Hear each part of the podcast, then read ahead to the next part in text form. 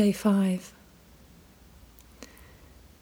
Tickle me pink, said the crow to the maiden. He pecked his left wing. She lay prone, circling her head, caressing the skin around her nose. Shall we meet at seven? The table in the corner. His tail feather dropped, falling the three floors of red lattice bars to land right beside the rubbish bin where she'd thrown her apple core last night. The exquisite ordinariness of it all. He'd kissed her there, as he did, interrupting her balance.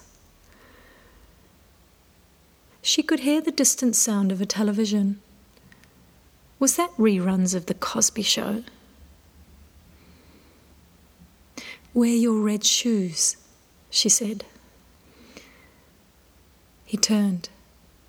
She kissed the air, released her buttocks, and closed the window.